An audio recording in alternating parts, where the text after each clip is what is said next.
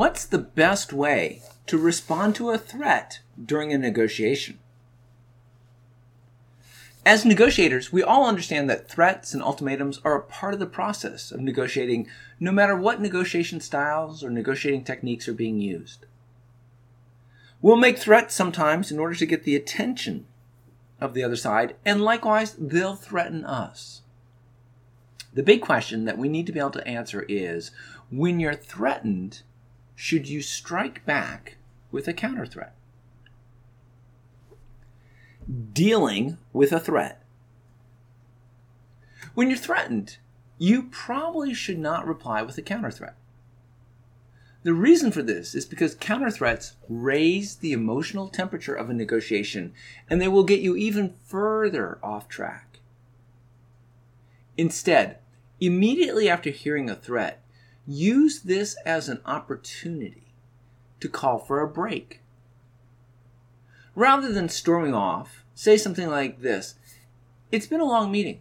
Why don't we get back together when we're feeling fresh? Rescheduling talks for another day will give both sides time to cool down and consider what their options are. Later, when you're feeling calmer, analyze the threat, perhaps with an advisor who can provide a reality check.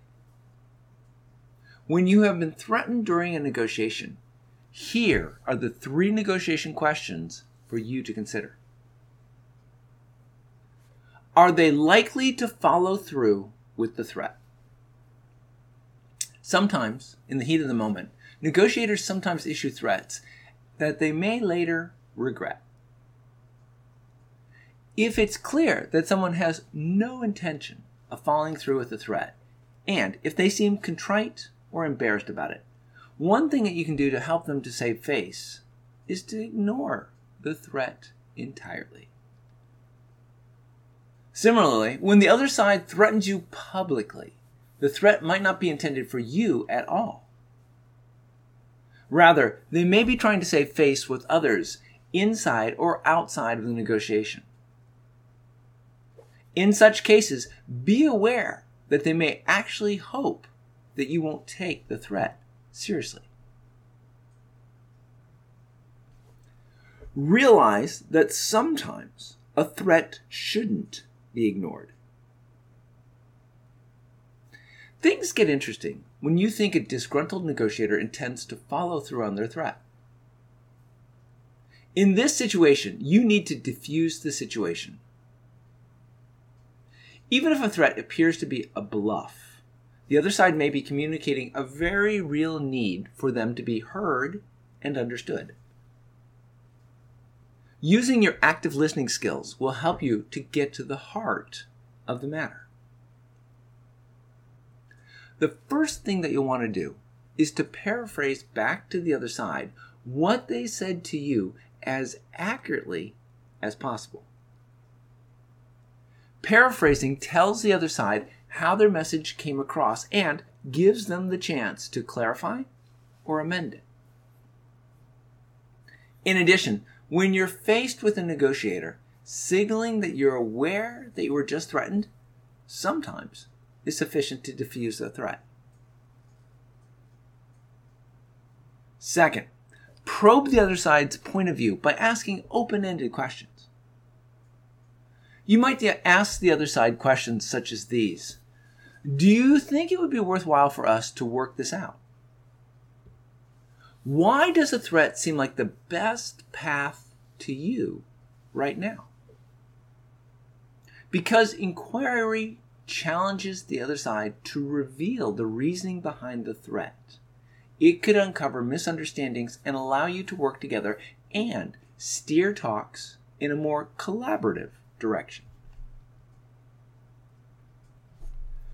Ask yourself, what did I do to cause the threat? By using active listening, you may be able to recognize that legitimate complaints and concerns underlie the other side's threat. When you voice these concerns, you show the other side that you care about and understand their perspective, while also making your own position stronger. Of course, when you've wronged someone, it's not enough to promise to address the situation. You'll have to follow through in a timely manner. Now, note, we're assuming that the threat issuer is a reasonable but frustrated person who wants to cooperate with you. If threats seem to be a standard tactic in a particular negotiator's playbook, thoroughly investigate your alternatives to dealing with them. What all of this means for you. Threats are part of almost every principled negotiation, no matter if we're making them or the other side is. When we are being threatened, we need to stop and take measure of the situation. We need to make sure that we understand where the other side's coming from and what they're really trying to accomplish. When the other side threatens you, you need to determine if you think that they would really follow through on the threat. There will be cases in which you need to understand that you cannot ignore the threat that's being made. There's always a reason that the other side has decided to make a threat, and so you need to ask yourself, what did you do to cause them to make the threat? Now, there's nothing that we can do about getting threats while we're negotiating. This is almost a fact of life. What we can do is to control how we react to them. If we take the time to understand why the other side is making threats, then we can better understand how best to deal with them.